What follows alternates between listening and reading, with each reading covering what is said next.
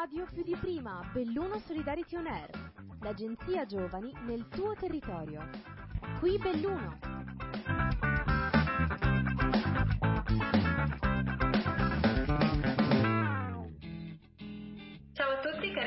Ascoltatori e a tutte, benvenuti ad un altro episodio di Radio Belluno Solidarity On Air. Qui oggi siamo Ariela e Arianna, volontari del progetto e speaker di quest'oggi. Oggi parleremo sempre di role models e solidarietà elevata alla bellunese. Qui con noi abbiamo Valentina De Marchi, Alessandro Moretto e Francesca Barb, soci di ISOIPSE, una associazione gruppo composto da giovani che lavorano insieme per promuovere l'ambiente, il paesaggio, l'identità, la società e anche la cultura del territorio montano dolomitico. Ci racconteranno di loro, della loro associazione e eh, dei loro progetti. Iniziamo quindi eh, con una breve introduzione. Chi siete, cosa fate nella vita e qual è la vostra professione? Allora, buongiorno a tutti, io sono Valentina De Marchi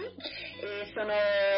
anche presidente dell'associazione ISOIPS e nella vita io sono antropologa, antropologa culturale, oltre a diciamo, lavorare per l'associazione ISOIPS e con l'associazione ISOIPS, ehm, nell'ultimo anno ho avuto una bella mh, occasione di lavorare per l'Università di Udine su un progetto che riguarda comunque il territorio di montagna, quindi rimanendo molto vicina a quelle che sono le mie passioni, i miei interessi. Ciao, io sono Alessandro, eh, faccio l'architetto e mi occupo di progettazione e di direzione lavori nei cantieri, però eh, in ISOIPSE ehm, diciamo che mi occupo di altri aspetti che mi interessano molto del,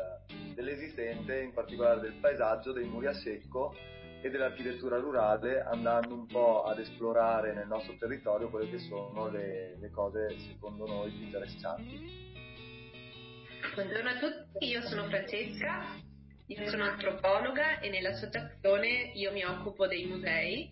e quindi in particolare della didattica, della formazione e, del, e dell'organizzazione degli eventi per quello che è il Museo etnografico di Ceravella e, e di recente adesso inizieremo a occuparci anche del Museo della Bicicletta. Bene, allora intanto vi ringraziamo della vostra presentazione, Valentina, Alessandro e Francesca, di nuovo benvenuti. Molto interessante iniziare un po' a conoscervi. E la prossima domanda che vi poniamo è che cos'è ISOIPSE e eh, di raccontarci un po' la vostra storia. Allora, ISOIPSE nasce eh, nel 2014, quindi ormai eh, sette anni fa, quando eravamo tutti un po' più giovani, eh, molti di noi neolaureati, quindi eh, forse anche un po' di ritorno da un'esperienza universitaria molto ricca, da, portandoci dietro insomma, la passione del nostro,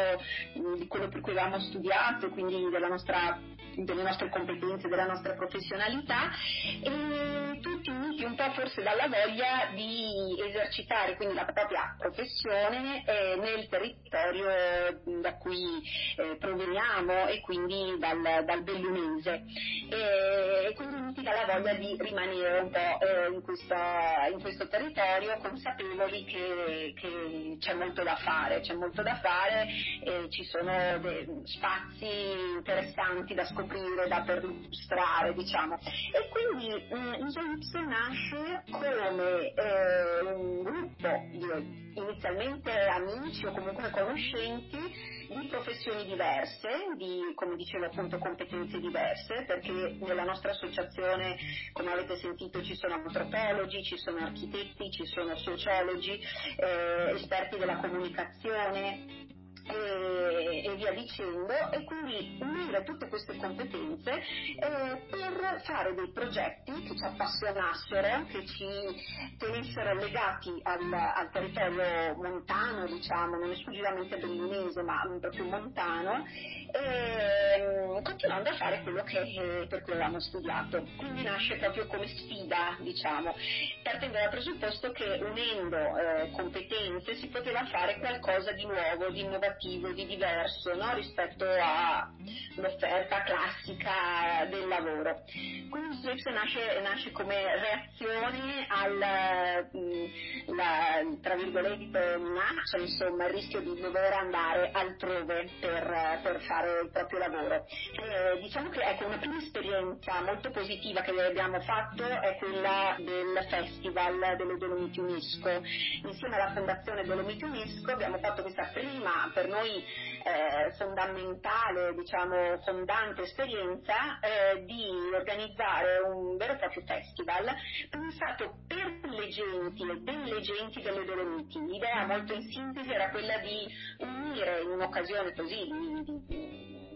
culturale, di, di, di, incontro, tutte le, le, le genti dolomitiche, quindi queste eh, quattro diverse regioni, eh, province, cinque province, quattro diverse lingue, storie completamente diverse, culture molto diverse tra loro, unirle attorno a dei temi che ciclicamente cambiavano, ogni anno cambiavano, e dialogare. E questa è stata per noi un'esperienza bellissima, eh, che purtroppo poi insomma, per diverse ragioni si è conclusa, ma che ci ha veramente eh, fondato. Da allora abbiamo fatto tante cose, la caratteristica nostra forse è anche quella di essere molto, molto duttili, molto malleabili, quindi eh, anche mm, fare tante cose diverse e perciò essere anche difficilmente inquadrabili,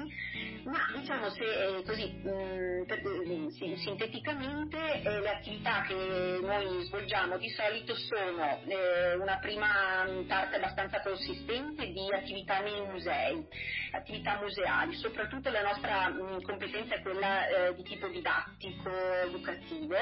ma insomma non, non solo e quindi ehm, diciamo con le nostre attività andiamo a valorizzare comunque il patrimonio dei musei.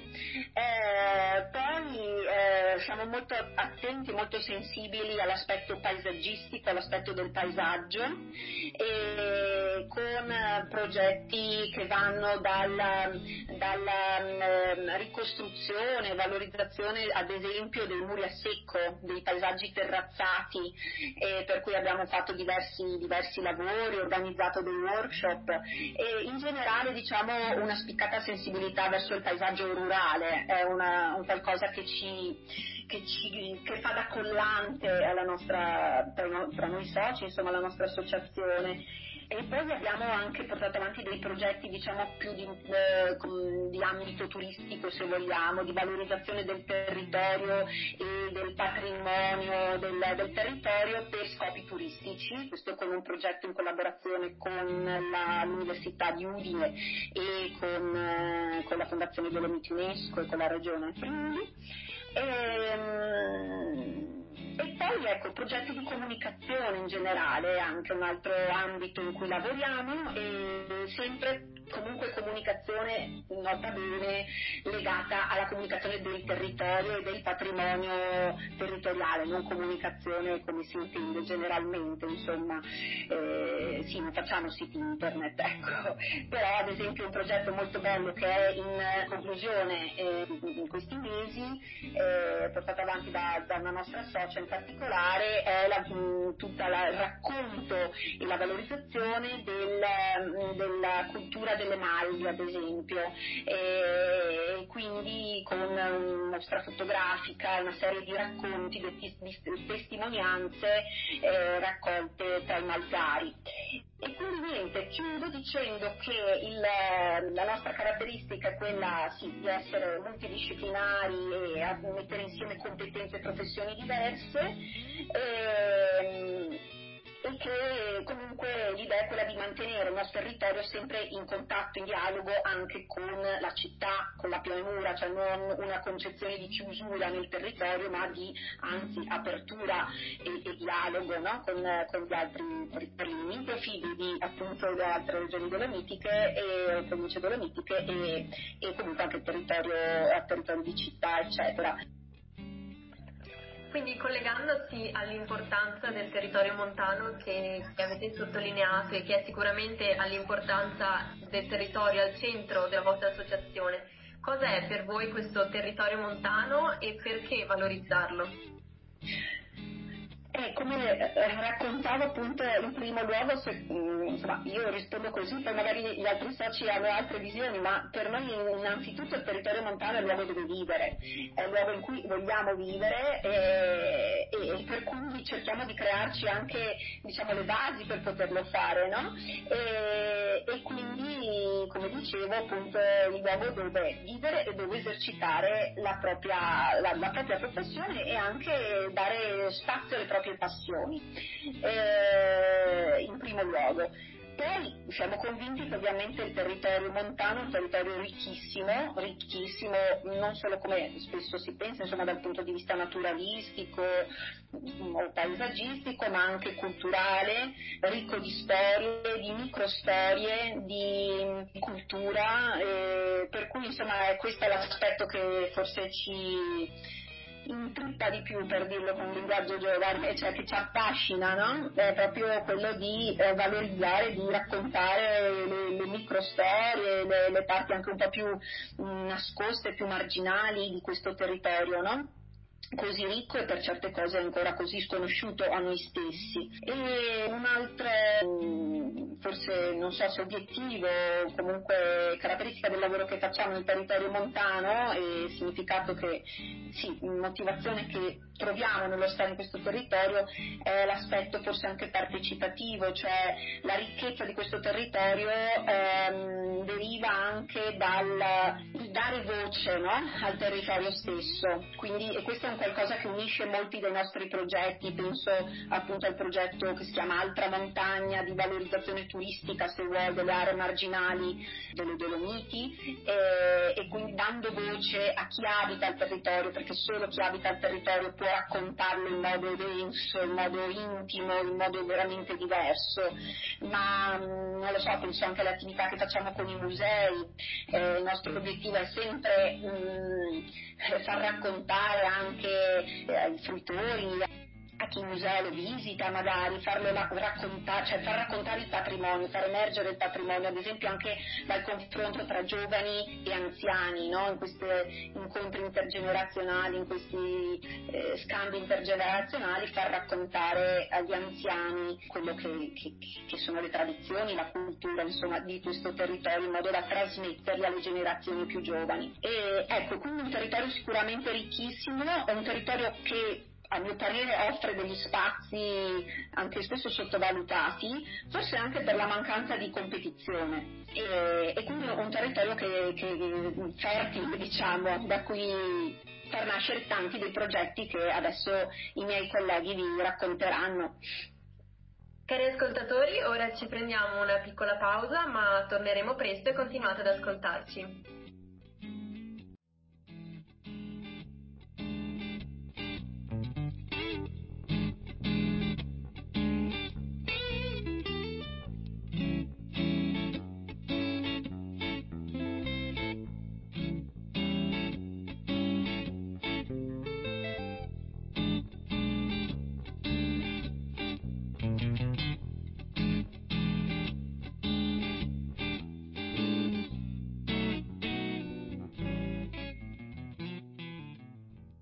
Bentornati cari ascoltatori, qui Ariela e Arianna, volontarie speaker di quest'oggi, della puntata odierna. Abbiamo qui con noi Valentina De Marchi, Alessandro Moretto e Francesca Barp, alcuni dei soci dell'associazione ISOIPSE di, di cui stiamo parlando oggi. Per ora ci hanno raccontato un po' delle, eh, delle loro professioni ehm, e di quello che è ISOIPSE, però a me sorge una domanda un po' curiosa eh, e vi chiedo appunto perché ISOIPS, cioè perché si chiama ISOIPS la vostra associazione? Allora, questa è una buona domanda, tanti ce lo chiedono ed è una parola, ci rendiamo conto, un po' difficile, spesso impronunciabile, da, di quelle che, ti obbligano a fare lo spelling. E in realtà le isoipse sono semplicemente le curve di livello che si vedono eh, sulle mappe, se prendete qualsiasi mappa tabacco per esempio, e vedrete una serie di lineette sottili disegnate e quelle si chiamano proprio isoipse. Ehm, perché abbiamo scelto di chiamarci come le curve di livello? Perché eh, ci sembrava una bellissima metafora per far capire eh, come la nostra associazione vuole essere aderente al territorio eh, dove lavora, dove abita e quindi eh, proprio trasmettere questa idea di aderenza, tutte le asperità. E soprattutto eh, dovete sapere che le, le isoipse diventano più fitte, più dense lì dove la pendenza aumenta, quindi più siamo pendenti più ci sono isoipse e, e così l'idea nostra è quella di voler stare proprio in montagna, no? dove appunto c'è la pendenza, e, però eh, ovviamente le isoipse ci sono anche in pianura. E come dicevo prima l'idea è quella di, eh, di essere comunque connessi come, come territorio anche ad altri, ad altri luoghi ecco, e, e, e anche a territori più pianeggianti. Molto molto interessante e svelato il mistero per chi non, non studia cartografia o qualsiasi cosa sia. Comunque, eh, per proseguire con le domande, e io vi chiedo che attività fate, ci spiegate un po' più nel dettaglio eh, anche in merito ai progetti che, che, se, che avete seguito finora. Sì, ciao. Eh, allora, io mm, eh, mi occupo soprattutto della parte che riguarda il, il paesaggio. Eh, abbiamo iniziato anni fa organizzando dei laboratori nei quali eh, ripristinavamo i muri a secco crollati e facendo le indagini, facendo i sopralluoghi e andando un po' a conoscere il territorio ci siamo resi conto che il muro a secco, eh, per quanto sia una tecnologia apparentemente molto semplice e sicuramente molto diffusa, è un archetipo eh, fondamentale per capire il, il, territorio bellunese e come il territorio bellunese anche molti altri territori in pendenza che si trovano in giro per il mondo. Quindi concentrandoci nel nostro ambiente eh, abbiamo organizzato dei laboratori per eh, sistemare alcuni muri che erano crollati ed abbiamo avuto un riscontro molto interessante da parte dei partecipanti perché ehm, eh, un po' come le isoipse che secondo me vale, hanno anche eh, la caratteristica di collegare tutti i punti che stanno alla stessa quota allo stesso modo, organizzando questi laboratori, le persone avevano come delle, delle sinergie, delle intese che erano abbastanza particolari e interessanti tra di loro, quindi ci sono sempre create delle situazioni molto, molto interessanti. Da lì poi con i nostri ragionamenti abbiamo un po' eh, proseguito, eh, ampliato anche lo sguardo e quindi ci siamo focalizzati, oltre che sul muro a secco, anche sul paesaggio più in generale, eh, parlando eh, dei terrazzamenti, del, delle coltivazioni e poi dell'architettura rurale. E da lì è partito un, un progetto nuovo che è proprio eh, l'Atlante dell'architettura rurale ehm, allora, è l'Atlante dell'architettura rurale, adesso stiamo facendo i quaderni bellunesi, ma l'Atlante dell'architettura rurale potenzialmente potrebbe essere espanso a territori molto vasti, anche internazionali, diciamo, auspicabilmente, però noi intanto ci concentriamo sui quaderni bellunesi. E quindi eh, il senso del progetto è quello di far capire come il patrimonio rurale costituito dall'architettura, dai paesi e da tutte le infrastrutture, tra le quali per esempio i muri a secco, le opere di canalizzazione dell'acqua eh, e tutto quello che ha consentito diciamo, alle popolazioni di vivere nei territori montani, eh, sia un patrimonio diffuso e molto interessante, che spesso invece viene considerato come un patrimonio minore.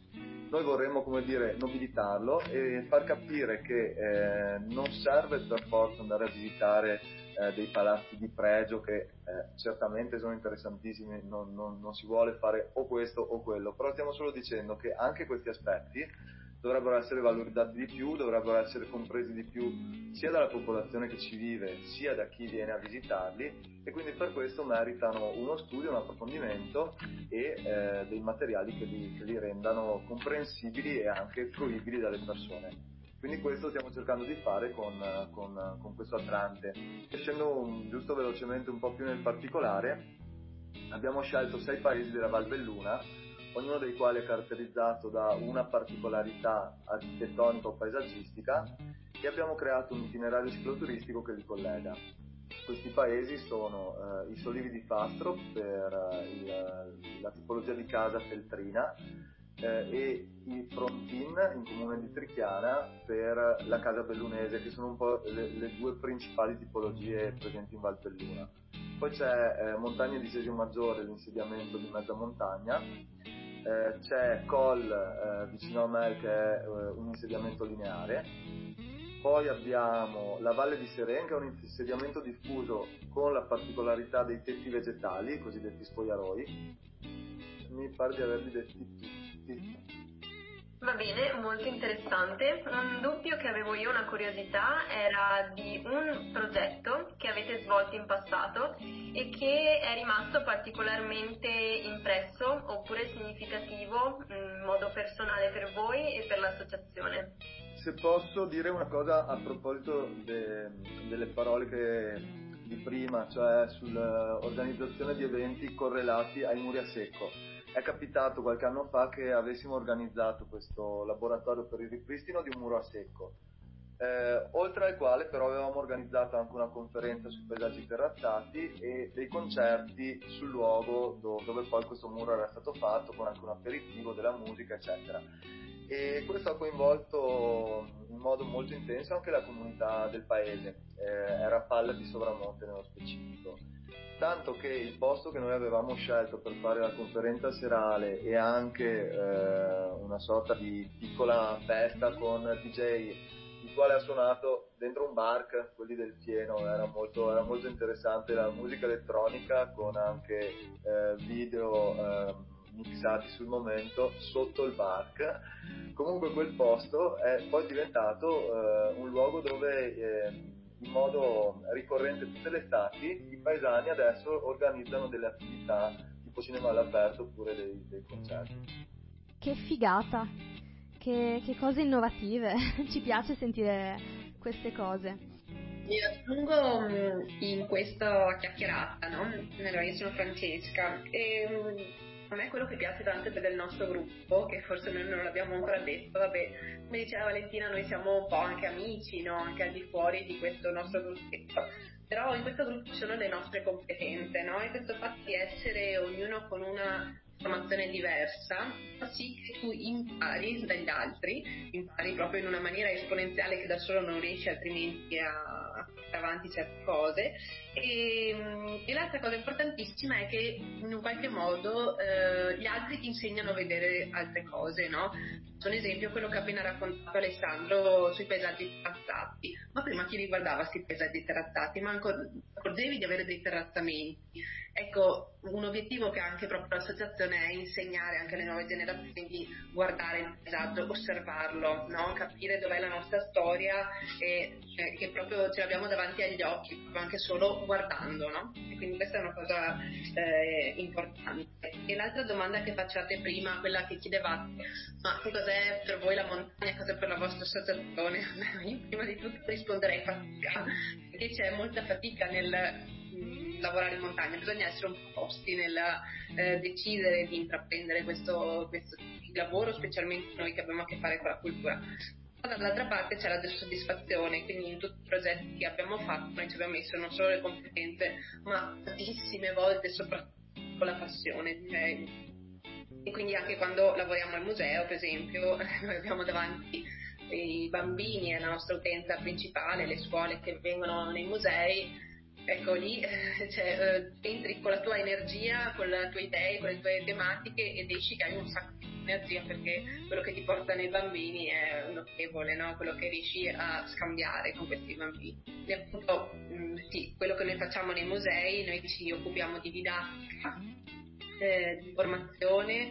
e, e, di organizzazione degli eventi. Abbiamo, abbiamo una convenzione con la provincia dal 2017 eh, per quanto riguarda il museo etnografico di Seravella, mentre da, da molto meno dal,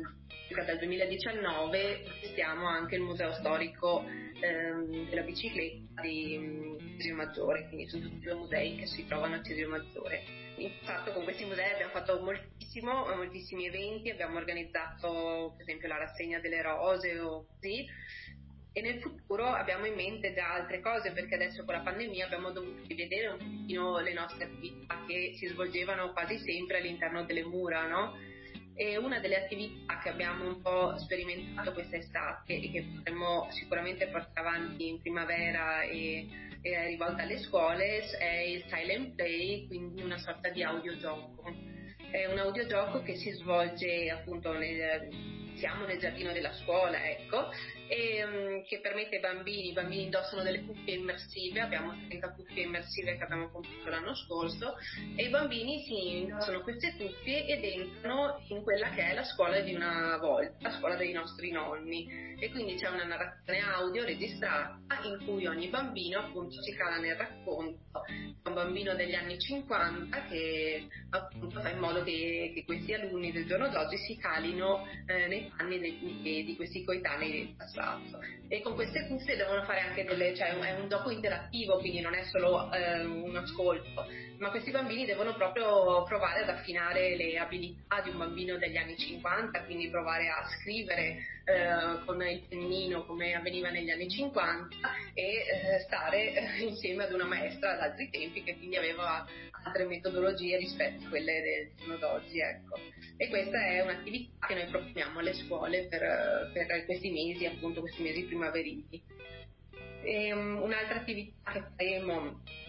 speriamo venga richiesta appunto è il, i nostri percorsi didattici che erano pensati per entrare all'interno del museo, quindi i bambini venivano in gita, venivano lì al museo, ecco la sfida che diciamo, posto il Covid è proprio questa, dover uscire dai musei e quindi siamo noi andiamo nelle classi e portiamo questi musei, abbiamo digitalizzato eh, molto il materiale presente, quindi le foto, le, quelli che sono i materiali che utilizzavamo al museo. Possiamo portare qualche oggetto che viene con noi nelle scuole e, um,